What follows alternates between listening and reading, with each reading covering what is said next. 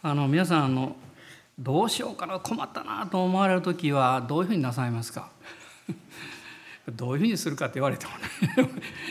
これ難しい質問ですけどもずっと悩んでますという人も俺は。もうすぐ諦めますという人とかいろいろいると思うんですね。で私もまあしょっちゅういろんなこと起こるんですけど先月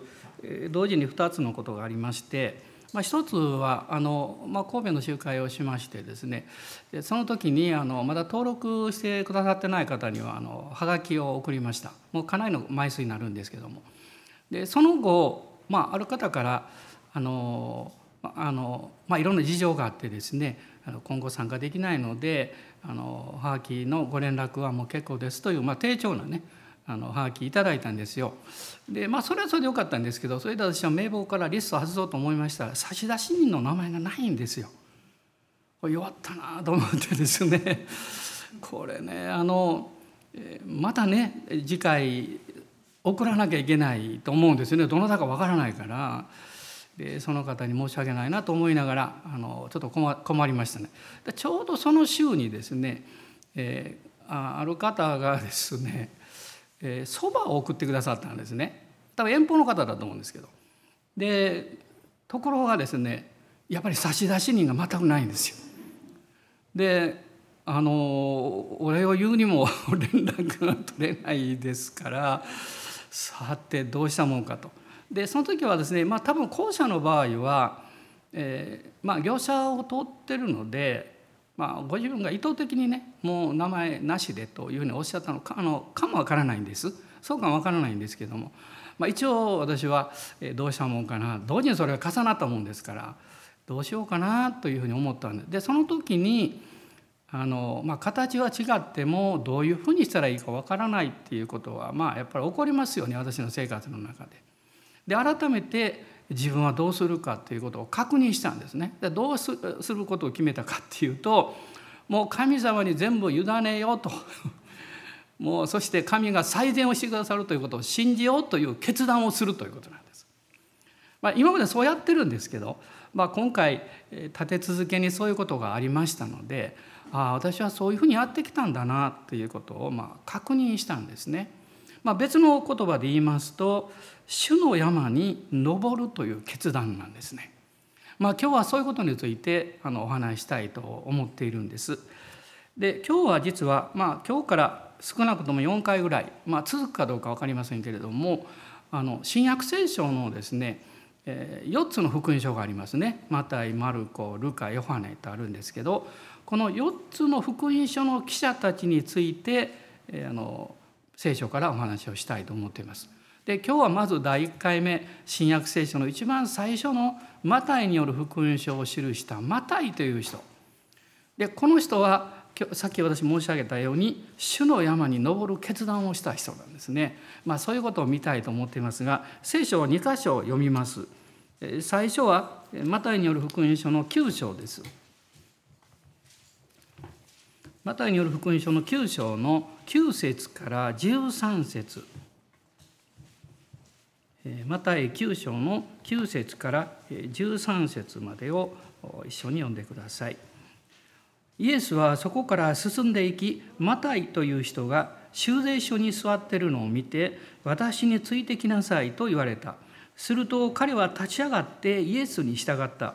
イエスが家の中で食事の席についておられる時見よ。主税人たちや罪人たちが大勢来てイエスや弟子たちと共に食卓についていた。これを見たパリサイ人たちは弟子たちになぜあなた方の先生は主税人たちや罪人たちと一緒に食事をするのですか？と言った。イエスはこれを聞いて言われた。医者を必要とするのは丈夫な人ではなく病人です。私が喜びとするのは真実の愛。生贄ではないとはどういう意味か。言って学びなさい。私が来たのは正しい人を招くためではなく罪人を招くためです。まあ、もう一箇所旧約聖書なんですが詩篇の24編です。詩篇の24編の3節から6節。詩篇24編3節から6節です。誰が主の山に登り得るのか誰が聖なる見前に立てるのか手が清く心の澄んだ人その魂を虚しいものに向けず偽りの誓いをしない人その人は主から祝福を受け自分の救いの神から義を受ける。これこそヤコブの一族神を求める者たちあなたの御顔を慕い求める人々である。私はこの24編実は大好きでしてあの、まあ、神様に自分の人生、まあ、信じて救われてからね自分の人生を捧げたいなと思った時にこの御言葉があの導かれたという、まあ、思い出があるんですね。でこのマタイについてあのお話をしていきたいと思うんですけれども、まあ、福音書の中には、まあ、罪人またあの主税人という言葉があるいはそういう人たちが多数登場するんですね。でマタイがその一人なんです。でちょっと説明しないのといけないのはですね主税人と、えー、今日もありましたね修税書と書いてますね。まあ、修税人とも言うんですけどどう違うのかということです。でこれはあのローマはですねあの自分たちが征服したイスラエルからこの税金をこう取り立てるでその査定というのを、まあ、ローマがある程度やってるわけですけれども取り立てについては彼らは何もしないわけです。その取り立てをする人々のことを、まああのあのまあ、いわゆる、えーと、集金するというかねあの徴税するという人たちのことを修税人と呼ぶんですね。でこのところがですね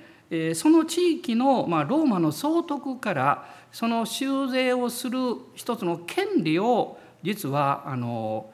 何ですかねあれは、えー、自分の方からですねこれぐらいはもらうようにしますからというね そういうあのことをやるらしいんですよ。でその中で、えー、ローマの総督の方があなたの金額高いからいわゆるたくさん集めてくれるということですからあなたにしましょうというふうにえー、総督から一つの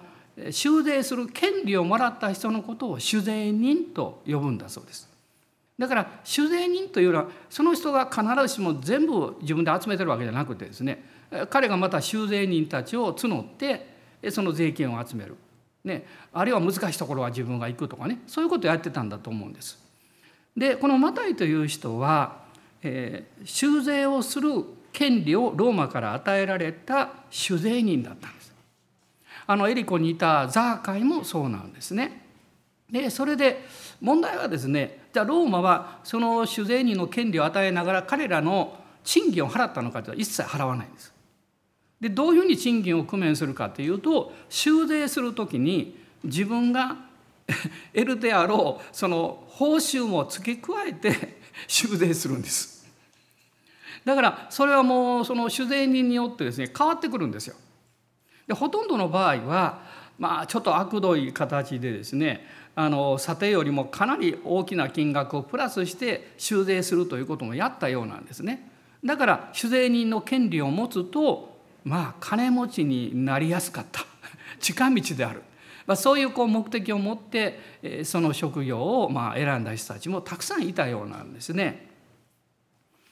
でこのマタイという人は、まあ、どういう理由があってそうなったかということはよくわからないんですけれども、まあ、やっぱりそういう、えー、自分たちの敵国であるねローマに対して税金を取り立てる仕事をししかもあのローマの査定以上のことをまあ求めてくるわけです。ローマに訴えても何も言わないんですね。しょうがないからそれを払わないといけない。だからこの主税になる人たちはもうほぼ間違いなく多くの人々から憎まれたり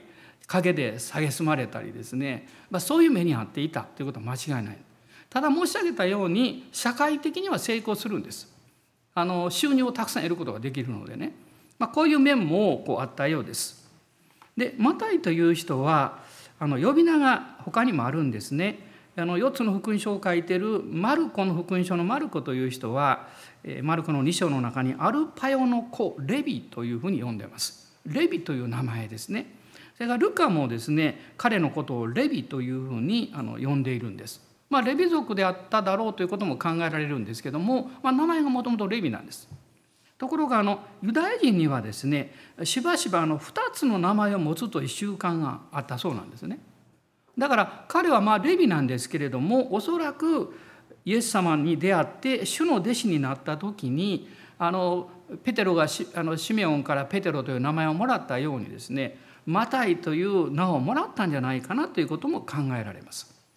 でマタイという名前の意味は神の賜物という素晴らしい名前なんです。主の贈り物こういう名前なんですね。で文字通りこのマタイ、まあ、元のレビはその人生が大きく変わっていくわけなんですけれども、まあ、当時彼のやっていたあの働きの場はどこかといいますとあのイスラエルは当時は南のユダあまあ、ユダヤですね。それから真ん中サマリアと言いましたね。で北の方はガリラヤ。ガリラヤ湖という美しい美しい湖があるわけですけど、まあ、そのガリラヤ湖の北の方の、え、西岸の方にカペナウムという町があってでそのカペナウムをイエス様は拠点にして伝道なさっておられたんですね。あのえー、育ったのはナザレなんですねイエス様。生まれたのはベツレヘムでしょ。でナザレに帰られたんですけどでも伝道の拠点というのはこのカペナウムだったんですよ。ペテロの家もそこにありましたしでそのカペナウムの、まあ、この町の外れかどうか分かりませんけどそこに修税所があってですねあの北の方にダマスコという町があります。あのパウロが、えー、クリスチャンたちを捕らえに行くためにダマスコに行きましたそのもう時に天から光が差してねそしてイエス様と出会って救われたんですけどこのダマスコからずっとこう南にこう下ってくる道があるんですね。でこのカペナウムを通るんです。でそこをあの、まあ、運搬するいわゆるこのその道路を利用してですね商品の運搬をする人々に課税をするでそして徴収をするその修税所というのがこのカペナムの町の近くの道路のところにあってですねおそらくマタイはその責任者であったというふうにあの考えられるんですね。まあ、彼はこういうふうにあの言われています。地味で論理的であった。えー、緻密で書き物をするのに優れた賜物を持っていた。あの主税人の資格を取る時にですねやっぱある程度教養も必要だったんだよね。あの当時は、えー、実はイスラエルは私たちをもう何かこうヘブライ語というふうにこう思ってますけれども、まあ、ヘブライ語というのはあのカナンからイスラエル民族が約束の地に入ってそしてそこでこう生まれてきた言語なんですけどもだんだんその言語が廃れていきます。一つあのバビロン保守があってですねその保守語はだんだんその言葉があのえーと、当時、えー、その時にシリアやあの、えーと、メソポタミアの方にいたあのアラム人ですねアラム語です。そのそ彼らもあの北王国を滅びた時にそこから逆にあの連れてこられた人たちもたくさんいるわけです。だからアラム語がどんどんどんどん増えていってですねあの、まあ、紀元前2世紀ぐらいになりますともうヘブライ語よりもアラム語の方があのほとんど使われていたという状況だったそうです。でやがてヘブライ語は死語になるんです。でこのヘブライ語を復活させたのが19世紀なんですね。あのシオニスト運動という、まあ、イスラエルの復刻あの再建運動が起こりましたけどそれでまあヘブライ語が復活したんですけど、まあ、長い間これ死語になってたんですねヘブライ語も。ですからあの新約聖書の時代というのはまあ、ほとんどアラム語ともう一つは、まあ、ギリシャが BC、えー、と2世紀3世紀その辺りはギリシャが治めてましたからあの、まあ、ローマがは66年かなんかにねローマ帝国に支配になったんですイスラエルはね。だからそれまではこうギリシャが治めてましたからギリシャ語があの多く使われていたんですね。だからイスラエルの人は主にアラム語。で少し勉強してる人はギリシャ語も話せる。でマタイはあのヘブル語とアラム語と間違いなくギリシャ語を話せた人です。で彼があの一番貢献したことは何かというと、まあ、私たちの今の立場から言えばマタイによる福音書を記したということなんですね。で彼はもともとですねそれをヘブル語でヘブライ語で書いたというふうに言われています。そしてその後、まあ、60年代に改めて、えー、完全なギリシャ語もう非常にきれいなねギリシャ語であのもう一度この福音書を書いたんだというふうにこう伝承では言われているんですね。でこのマタイによる福音書にはマタイが書いたという名前別のことはっきり出てこないんですよ。出てこないんですけれどもあの全体を見ますともうこれは初期の時代からマタイが書いたということはもう間違いないんですね。で彼はあの彼が住んでその治めていたこのカペナームという町は実は当時はあのヘロデ大王の息子の一人のですねあのヘロデ・アンティパスという人物が主にその辺りを治めてましたそこから北の方全部治めてたんですね。でこのヘロデ・アンティパスというのがあのバプテスマのヨハネの首をはねた人なんです。でバプテスマのヨハネがですねあのヘロデ・アンティパスが自分の兄弟の奥さんをまあうんと何て言うかね、まあ、再婚した、まあ、再婚は別に法律的にはいいんですけどちょっとと奪ってしまったようなその形になったのでバプテスマのヨハネは非難したんですすごくね。まあ、それで奥さんの方がですねヘロディアって言いますかものすごく憎んだんですよね。でチャンスがやってきてね娘のダンスでアンティパスがもう褒めて何でもあげるって言ったからですねあのパブテスマのヨハネはちょうど牢に入れられてたので首をはねてお盆の上に乗せて持ってきてくださいっていうわけですよ。でそういうふうにしてあの、まあ、バブテスマのヨハネが殉教するんですけども、まあ、その王がですねこのあのカペナウムを治めていましたのでマタイはそのアンティパスにのまあまあ何ですかね部下というかねそういうこう立場にまあなっていたわけですよね。でも彼はあの成功した人のようであの資産家であったということは間違いないんですね。後でもう一度そのことも触れてみたいと思うんですけれども、まあ、このマタイという人はイエス様に出会ってから全てを捨ててキリストの弟子になります。もう後の後ろを振り向くことはなかった。まあ、私も救われた時によく言われましたあの仲間にですね後ろの箸を焼き落とすんですよと言われました後ろの箸ですよって残しとったらダメですよって言われましたねまあ、彼は文字通りそれを実行した人物なんです。で彼はペンテコステの時には間違いなくあのエルサレムの2階座敷にはいたんですね。でもその後に関してはあの聖書の中にはあの登場しないんです。ただあの伝承がありまして彼はまあパレスチナで何年か伝道してですね、まあ、その後あの小アジアの方とかマケドニアとかそしてアフリカの方に伝道に行って最後はエチオピアで剣で殺された剣で殉教したというふうにあの言われております。でこのマタイによる福音書というのは、まあ、さっき申し上げてね主税人であったマタイのまあ最大の貢献した内容だと思うんですけども、まあ、4つの福音書は、まあ、皆さんご存知のようにそれぞれ大きな特徴があってですねでマタイによる福音書というのは王であるあのイエスイエス様のことをメインにしてまして、え、主にユダヤ人宛てに書かれた福音書であるというふうに言われています。でマルコはしもべであるイエスでルカは人の子とされたなったイエスヨハネは神の子であるイエスということを主にこう表しているんですね。でマタイの福音書というのはですね世界で最も広く読まれた本なんです。で日本人にとってはいきなり経図が出てくるんであの最初聖書を最初から読むんですよって言うと大体啓示でつまずいてですねもうやめたということになるんであの、まあ、思考回路からしてもヨハネとか、まあ、あるいはまあマルコ・ルカの方がいいじゃないかというふうに進める場合が多いんですけどもでも世界的に見るとですねあのマタイによる福音書が一番広くこう読まれているわけなんですね。ですから、まあ、さっき申し上げたように彼は母国語のアラム語だけではなくってギリシャ語にも精通していた、まあ、教養人であったということは言えるわけです。この福音書の中において彼はイエスという方がこの旧約聖書において預言者たちによって語られてきたメシアいわゆるキリストですねキリストであるということをあの何とかこう表そうとしてるわけです。ですからマタイによる福音書の中にはたくさんの旧約聖書が引用されているわけですね。でこの福音書を書いた4人の中で実はこのマタイとヨハネだけが十二弟子に入っていたんですよ。あの4つの福音書というあの大切なものを書くんだから4人とも十二弟子だったのかなと思うかもしれませんがそうじゃないんですね。マタイとあの、えー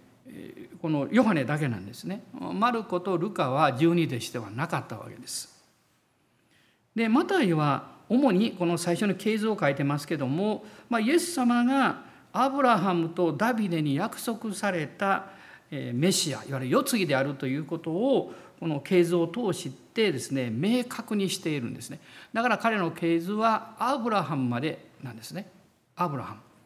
でルカはあの当時のまギリシャ人にも違法人にもということでですねその系図の違いの一つはアダムまで遡って書いてるんです。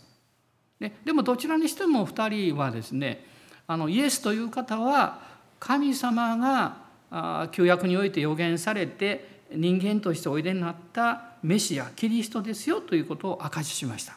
だからイエスキリストというふうに言うわけですね。まあ、マタイはこの主税人という嫌われていた立場からですねイエス様に出会ってそして神様に用いられる賜物名前のように賜物のようなこの器になっていったんです。でそれでどういうふうに彼がそのように導かれたのかということを、えー、この後少しお話をしたいと思っています。でもう一度マタイによる福音書の9章を見ていただきたいんですが、まず9章の9節さっき読みましたけれどもイエス様がそこから進んでいかれた。ね、でそこからというのはどこにいたんでしょうかね。この前を読みますとこのカペナウムの町ですねそこであの有名な4人の人が中部の男の人をねあの運んできてそして名前は出ていませんけどこのイエス様がお話して人が集まってるその家の屋根を開けてですよ 吊り下ろしてで奇跡が起こったでしょ。でそのところからイエス様がこう歩いていかれたそこに修税所があったんですよね。ということはですねマタイは間違いなく4人の人がこの中部の男の人を担いでいく姿を見ていると思いますね。あるいは自分が見なくっても「なんかの想像しねどうしたの?」って言ったら「まあ、こういうことがあったよ」って「さっきこんなことが起こりましたよ」ってねあのあの昔の時代の方が日本でもそうですけど今よりもこの言葉で伝える人がですね噂話というのはねあの表現としてはあまり印象じゃないんですけどももうすぐに伝わる。ねえー、誰かが何かね例えばもう私も覚えがありますけど何か失ったってもう困ったなって言ったらもうそれがバーッと拡散してですねあの SNS よりも早い形で その当時の近所やその村の人たちがもうみんな知ってるようなねそういう時代ですから、まあ、マタイはそこを通る人々のいろんなこう話話してる内容もこう聞いてるわけなんですね。でも彼の人生というのは修税所に座っていたんです。あなたはどこに座ってるんでしょうか？人間はどこかに自分の人生のどこかに座っているんですね。そしてそこを自分の人生のまあ起点として行動しまたそこに戻ってきそこで物事を考えるんです。問題はですねあなたが座ってるその場所その立場があなたの物事の考え方の基準と価値観に結びつくということなんです。ね、だからもしあなたの座ってる場所がもうとにかくお金を儲けるんだとかですね。もう楽しいことで生きればいいんだとか。いやもう学ぶことなんだ、ね、そのこと一つ一つを悪であるとは聖書は何も言ってません。しかしそれがあなたの座っている重要なえ要素に関わっているとすればあなたの価値観とかあなたの物事の考え方の基準はそこに根ざすことになるんです。でそれがですねしばしば家庭の中であるいは人間関係の中で社会生活の中でこう問題をこう起こしてくるわけですね。なぜかっていうと人によって違うからなんです。みんな育てる場所違うから考え方も基準も価値観も違うわけですよ。まあ、私はあのまあ、昨日もちょっとお話を葬儀式でさせていただいたんですけども、まあ、イエス様を信じようと思ってねその決断をした時ねあの祈りの中でした「イエス様を信じたい人いますか?」って言われて、まあ、高校生でしたからねこう祈りながら考えたらどうしようどうしようどうしようってねその時にふっと浮かんできたことはこれからの自分の人生ですねまだまだ大切なことを決めることがいっぱいあるだろうと。将来のことでね仕事のこと結婚のことあるいは家族のこと自分の周りの人々との関係たくさんありますよね。でそういう中で自分がどう物事を決めて生きるのかという基準をどこに自分は持ってるんだろうとそう考えた時になかったんですよ。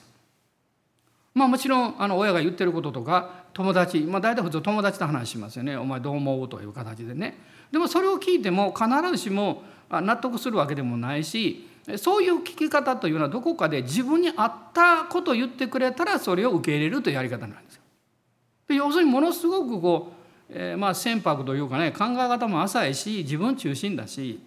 そのとその時の雰囲気によってはコロコロ変わるんですよね。こんなことでいいんだろうかと思いました。でその時に本当不思議なんですけどどうしようと思ってる時に「聖書」という言葉が心の中に浮かんできたんです。あ聖書なんだと。もちろん聖書のことはあまり知らないんですけどでもこの長い歴史とまたあの多くの方が聖書を信じておられるそういうことも聞いてましたし自分も少し聖書を読んでましたからあ本当にこの聖書の御言葉って何というか誠実だなと思ったんですねあの飾ってないというかで繕ってないだからお互いのこう福音書でもその証言の違いっていうのをね訂正しないでそのまま書いてるんですよ。ね、あこれはもうそのまま受け入れるに値すそそのことを自分はどう理解するかよりもあの誠実なものなんだなってことが分かったんですよね。だからまあ私はあのそれを機会にしてイエス様を信じるという決心をしたんです。まあ、おそらくまあ、マタイもですねこの自分がこの座ってる人生のこの場所の中で自分の生涯はこれで終わるのかと。ね、お金も儲かったし、まあ、力も持つことができたし普通の人生として考えたならばある程度成功したと言えるかもしれないけどでも成功者であればあるほどまあこれは想像ですよ私の想像なんですけどあればあるほどですね満足がないんですね。より深いものを求める思いが出てくるんです。それは神が人の思いの中に心の中に永遠を思う思いを与えられたからです。それともう一つの問題があったんです。それは自分の中にあのきちんとした規範とか基準を持ってないのですぐ恐れがやってくるんです。何か聞くとですね不安になるんです。また人の言った言葉にすぐ流されるんですね。それを本当に確認もしないでねあみんなが言ってるとかこんな風に聞こえてきたとかねだからそういうことを持つ不安や遅いの原因はですね自分がしっかりとした規範を持ってないからだと。今逆に私たちは神様の御言葉とで御霊の導きということの中でいろんな物事を考えていくという習慣を身につけないともうますます今からの時代というのは混乱が起こってきます。ね、あのえみんなと同じ考えや意見になる必要は全くないと思います。しかし大事なことはあなたがその中で自分なりに確信を持って平安を持って喜びを持ってね前向きに生きることが生きるということの決断ができるような価値観を持たないといけないということじゃないでしょうかね。まあ、マタイは、まあ、そういうことを考えていたんだと思うんですけども、まあ、そこにイエス様がやってこられてですねえーと、9節にあるんですけどもイエス様が座っているマタイを見たって書いてます。イエス様は今日もあなたをご覧になっています。マタイは、まあ、これは誰でもそうなんですけどね自分が座っていると自分が座っている場所について案外分かってないんですね。もうそれが当たり前になっちゃってるから。でも他の人が見ると客観的に分かるんで時々私は「あんたねそんな生活しとったらダメや」とかねあるいはそういうふうなあの交わり持ったらダメよとかね。そういうことを言うでしょ。で本人は分からないですよ。思ってないんですそういうふうに。そこに座ってる人っていうのは大体気が付かないです。だからイエス様がこのマタイをご覧になったという言葉はですね私たちは自分の生活の中であの一生懸命やるとこう夢中になりますしいろんな思いや考え方を持つとその中にこう入り込んでしまうのは当然なんですけども時々ですね自分の座ってる場所からちょっと離れて客観的に自分の人生や自分の考え方を見と見るということが必要だと思うんです。私はそれが礼拝だと思っています。礼拝というのは自分の在り方やいろんな出来事起こってきたことをもう一回神様の御手に委ねてですねある意味で神様によって客観的に自分の生活を見つめ直すように導いていただけるチャンスだと思うんですね。まあ、イエス様が彼をご覧になりましてそしてイエス様はマタイの心の中にある深い渇きをご覧になったんです渇きをご覧になったんですねさっき詩篇の24編の中に「主の山に登るべきものは誰か」っていうことがありましたけどもその読んだあの、え、6節の最後にですね「あなたの御顔を慕い求める人々」という言葉が出てきますね。これ素晴らしいことなんですけどもそれはそのようなあ本当の神様を知って自分の人生も変わりたいし自分の人生に価値を見いだしながら生きていきたいというふうにみんな思ってると思うんですけどそれをこうあの求めている人というのは最終的にですね主の御顔を慕い求めるというところに導かれようとしているんです。でそういうふうに歩んでいく歩み出すステップその中で決断がいるんです。それが私たちにとっては信じるという決断なんです。神の御言葉は信じる全能の神の導きを信頼するそしてその決断は主の山に登っていくことなんです。まあ、おそらく今日もまあメッセージを聞いてくださったら感謝なんですけどもあの聞いてくださってる中あの人々の中でですねもし迷ってる方がおられたら、ねえー、私は今どうしたらいいんだろうかってね。でまず申し上げたいのは迷うことは悪いことじゃありません。迷うことは不信仰でもありません。あなたはそれは健全であるという意味です。で神様の前に健全であるから私は迷うことのできる力も持ってるんです。誰かに支配されるわけじゃないですね。迷うっていうのは支配されてはいないです。まだ。影響を受けてるんです。ただこの後が大事なんです。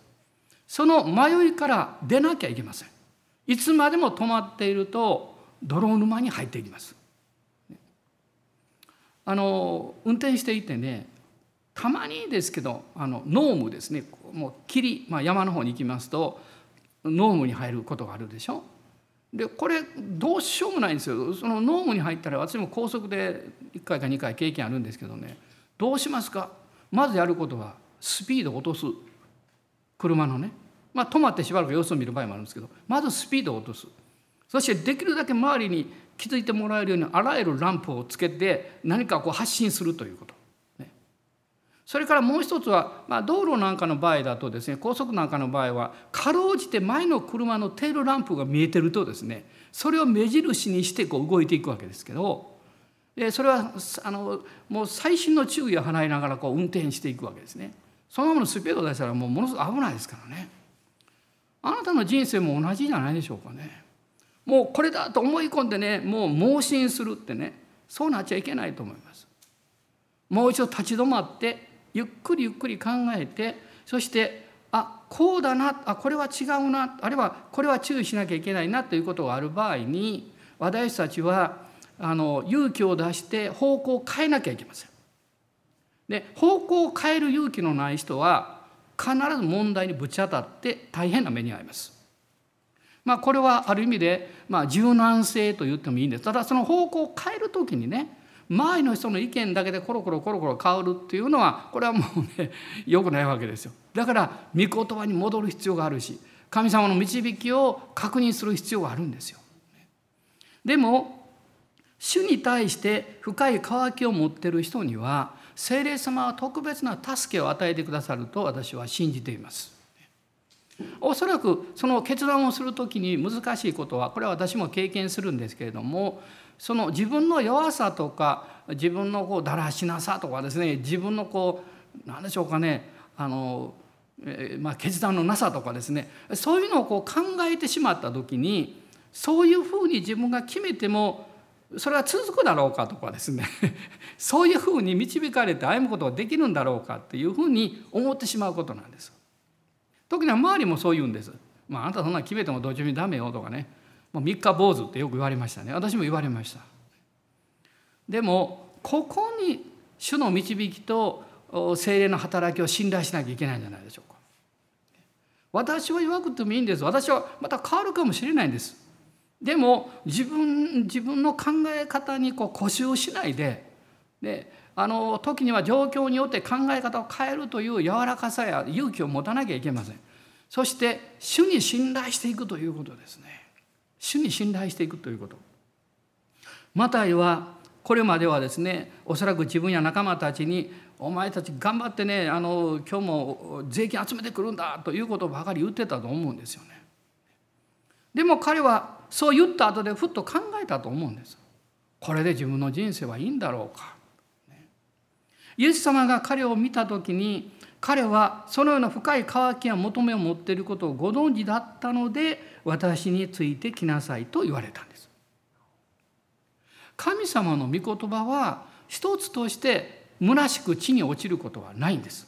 それはどういう意味かというとですねそれはそれが語られる時にそれを聞いてる人の中にそれを受け止めることのできる信仰があるというのを神は知っておられるということなんです。だからあの自分が導かれて言われても従えないかもしれないと思うかもしれません。私も承知さん思うことがあるんですね。でももう一度思い返すんです。神様が導かれて私が従いたいという決心をするんだったら責任持ってくださいよ。私はね力がないから。で聖霊様は力を与えてくださいよと、ね、そういうふうに歩んできましたし主はそういうお方なんですね。で彼はどうしたんでしょうか？彼はあのマルコによる福音書の5章の方に詳しく出てくるんですけどもマルコの5章の28節です。えー、マルコの5章の28節そこを見ますとですね、えー、一緒に読みましょうかね。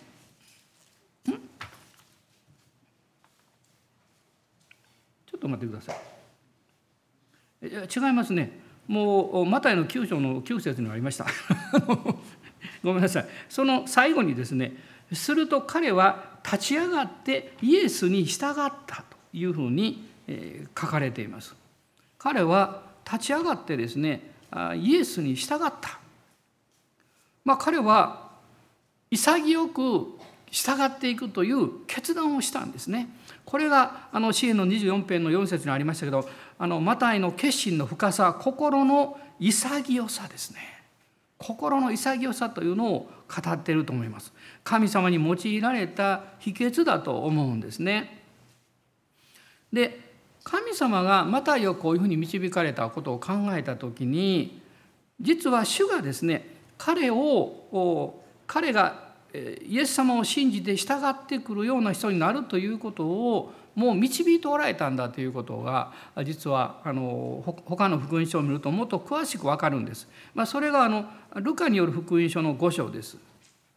ちょっとさっき言い間違えましたがルカによる福音書の方の5章なんですね。この5章の、えー、まずあの15節と17節を見たいと思うんですけどもこの15節にはしかしイエスの噂はますます広まり大勢の群衆が話を聞くためにまた病気を癒してもらうために集まってきた。当時イエス様の噂が非常に広まっていたんです。だから修税所にいたマタイが、ね、あの人々の声をいつも聞いてるわけですからそういうことを知らないはずはないんですね。そして17節見ますとある日のことをですねイエスが教えておられるとパリサイ人たちと立法の教師たちがそこに座っていた。彼らはガリラヤとユダヤのすべての村やエルサレムから来ていたイエスは主の道からによって病気を治しておられた。こういうことも聞いていたんです。すると18節見よ男たちが厨房を患っている人を、床に乗せて運んできた。さっき申し上げたことですね。そしてその男の人がこのルカによる福音書の5章の25節を見るとそこ一緒に読んでください。すると彼はすぐに人々の前で立ち上がり寝ていた床を担ぎ神を崇めながら自分の家に帰っていった。すごい光景ですよ。自分が運ばれてきた床から立ち上がってそれを今度は担いで自分が もう帰っていったっていうんです。面白いと今面白いですね。面白いですね。私はこれを考えた時にちょっと教えられるんですね。あ私たちはイエス様を信じて新しい人生に入ってもねそれまで歩んできた人生をイエス様は捨てようとはおっしゃってないということなんです。それも実はあなたが誠実に歩んできたんだから大切だったんだよって。ね、あなたが病気で、ね、長く患ってきた体も不自由になった、まあ、その床にお世話になったわけでしょ。それはもう私新しくなったんだから関係ないって言って切り離して捨てるということは間違っている。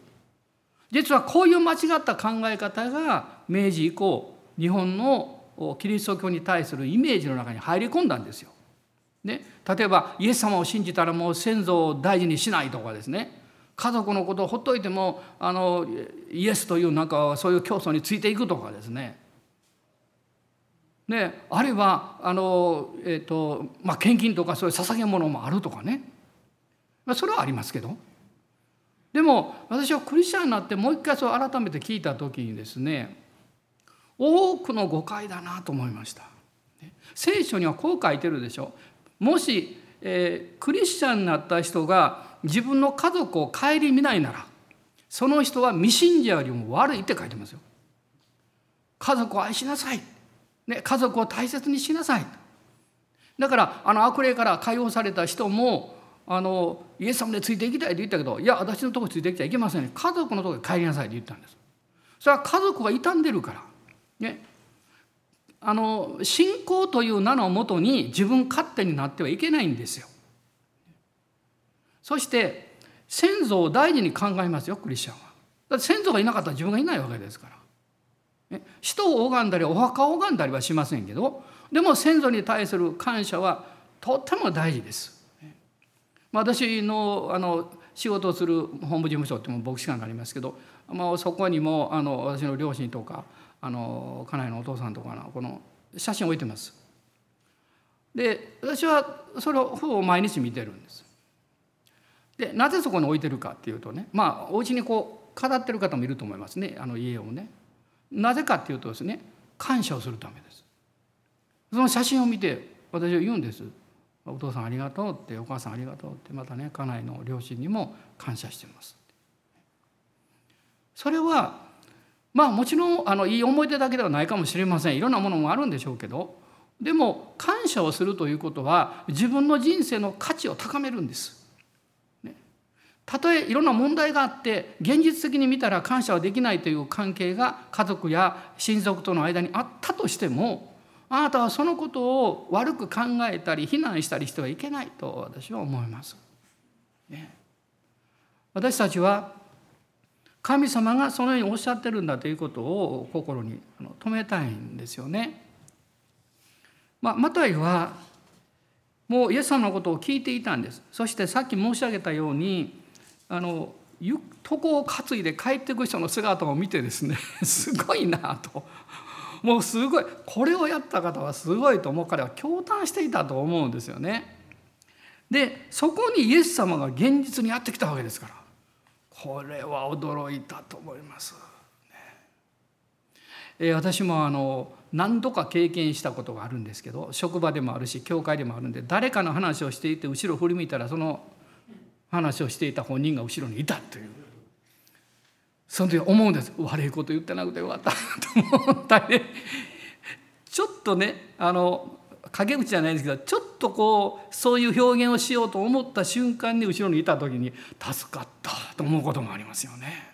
そんなことやっちゃいけないんですけどでもたとえその人がいなかっても神は聞いておられますよ。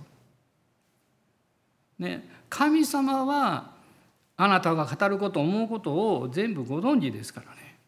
マタイはイエス様が私に従ってきなさいという声を聞いた時に彼は直ちに従った。主の山に登る決断をしたんですね。そして主の山に登る決断をした時に大きく2つの人生が変えられました。一つは彼の人生が喜びの人生に変えられたんです。マタイに関してはそれを証しする明確なことがあります。それは5章の29節を見ていただきたいんです。それからレビこれはマタイのことですね。レビは自分の家でイエスのために盛大なもてなしをした。酒税人たちや他の人たちが大勢共に食卓についていた。前の訳ではね大振る舞いをしたって書いてるんですよ。私こっちの方が好きですね。大振る舞いをした男マタイなんです。これを書いたのは本人ではないんですよ。ルカが書いてるんですよ。マタイは自分のことをどう言ってるかって酒税人マタイと言ってるんです。一番恥ずかしく思われるような言い方を自分のため自分にしてるんです。ちょうどパウロがね罪人の頭であると言ったと同じことです。彼はねイエス様と出会って本当に自分の人生は罪深かった。そしてこれから新しい人生を歩むんだ。その区切りをつけるためにですねそしてまあ幸い資産家になってましたから大振る舞いをしたんです。そして招いたのはですね今までの古い友達はもう縁を切る、ね、これからちょっと身分の高い人とかあのなんか知識人とか付き合ったら良さそうな人だけを招こうとしたんじゃないんですよ。彼の過去の友達やあの自分のことを知ってる人たちを招いたんです。なぜなんですか？私の人生は新しく変わったんだというあの一つの区切りをつけるためです。そしてもちろんそこにイエス様をお招きしたんですね。イエス様のことを紹介したかったから。彼に関してはあのザーカイと同じ言葉が使われているんです。それは自分の家にイエス様をお招きしたということです。自分の生活の座にイエス様をお招きした。あのリビングルームじゃないんですね。自分の生活の場所です。一番自分がこうあんまりこう見てほしくないなと思うことをですね。ね別に悪いことはなくてもね、まあ、まあちゃんとなってないからかっこ悪いなと思うかもしれないけど。でもその場所にもイエス様は微笑みながらおいでになるんですよ。であなたはどうですか？お友達の程度がどれどの程度かによってあなたがもし仮にお友達が家に来たら入っていただく場所が変わるでしょ？もうもう本当に親しい親友であればもう部屋どころかちょっと今から食事作るから一緒に手伝ってとかね掃除するから一緒にやってよとかそこまで行くと思います。でも友達であってもまたそこまでこうよくわからないと、まあ、あの応対する場所ね応接であったりあるいは玄関でお話をしたり、まあ、いろいろだと思います。まあ、事情ももちろんありますけれどもでも、まあ、私たちはですね自分の個人のこの神様との関係におけるこの生活の場所というのはですねそれはイエス様にどれだけ自分が心を開いているかということと関係があると思うんですね。マタイはそういう意味において、えー、自分の家に、えー、イエス様をお招きしました。そして、えー、自分のかつての友人たちに神様の愛とキリストの証、えー、救いをですね証ししたいと思ったんですよね。私はこういうふうに変えられたんだよ、ね、そういうふうに彼は自分を紹介したわけです。主の山に登るというのは力のいることなんですね。決断のいることなんです。まあここに今ここにおられる方はもう皆さんそういう方だと思います。でも今日もしこのメッセージを聞聞かれた中でですねいやまあ登る下の入り口でどうしようか迷ってるんだという人がおられたらねどうぞ決断していただきたいんです。今日あなたが登る日です。私は先週も先々週も幸いそういうチャンスがありました。一緒にお祈りしました。イエス様信じますってね。主の山に登る決断をした人たちの姿は美しいですね。麗しいです。そして周りに対しても神様の愛と喜びをこう流すことができるんですね。私もマタイのような人一人なんですけども。でも恐れないで皆さんと一緒に今日も主を礼拝していきたい。この1週間も主に従っていきたいと願っています。アーメン。感謝します。どうぞお立ち上がりください。一緒にお祈りしましょう。また礼拝を捧げましょう。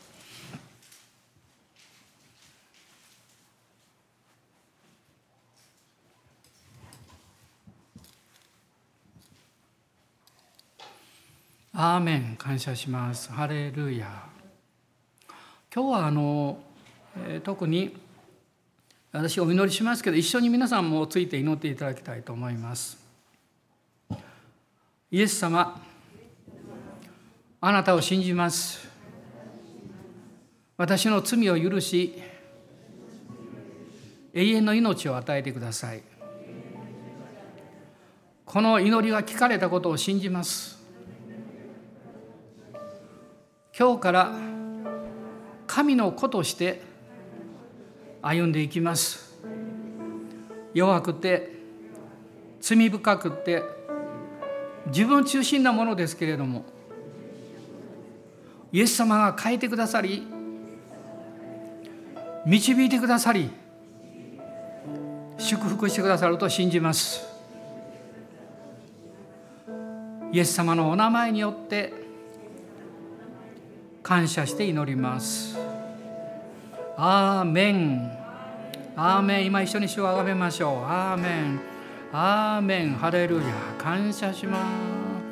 アーメン。アーメン。ハレルヤ。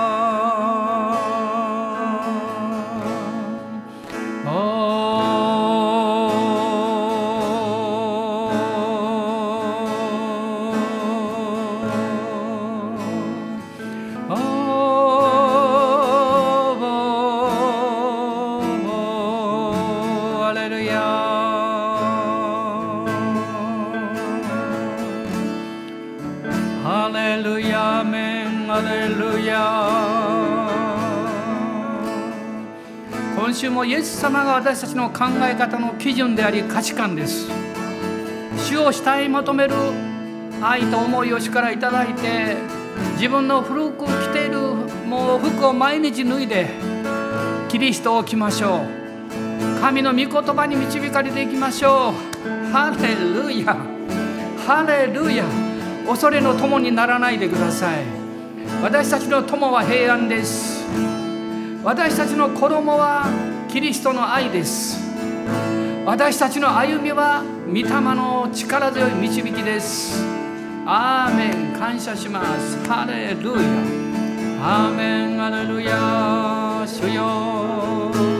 今日自分自身を祝福します。家族を祝福します。お友達を祝福します。この国を祝福します。アーメン。アーメン。アーメン。ハレルヤ。Oh.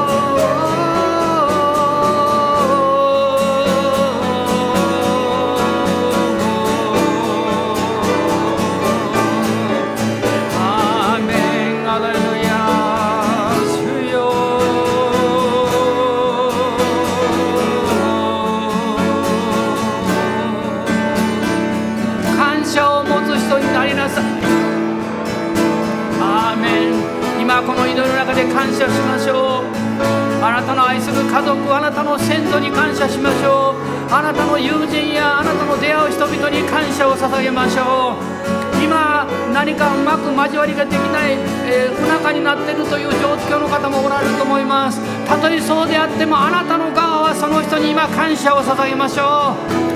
アメンアメンアメンマレルヤ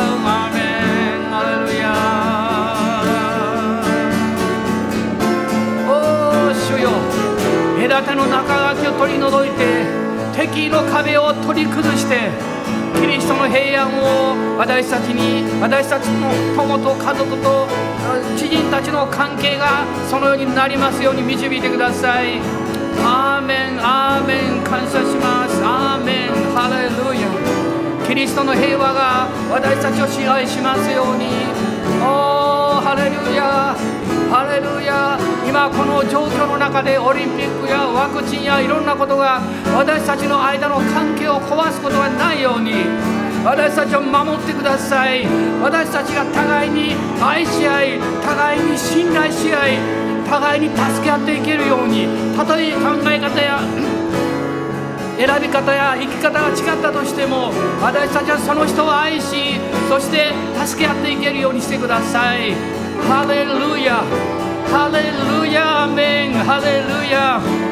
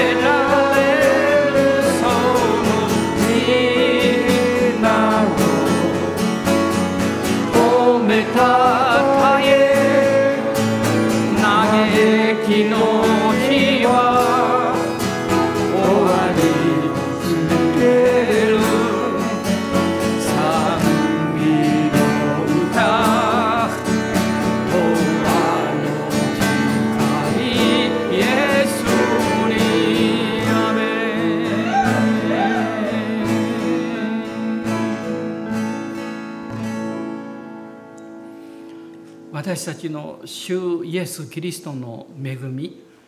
父なる神のご愛精霊の親しき交わりが私たちの思いや意見や考え方をはるかに超えてキリストの贖いによる平和と命を与えてくださる方がこの週も一人一人の上に豊かな祝福を注いでくださいますように。アーメン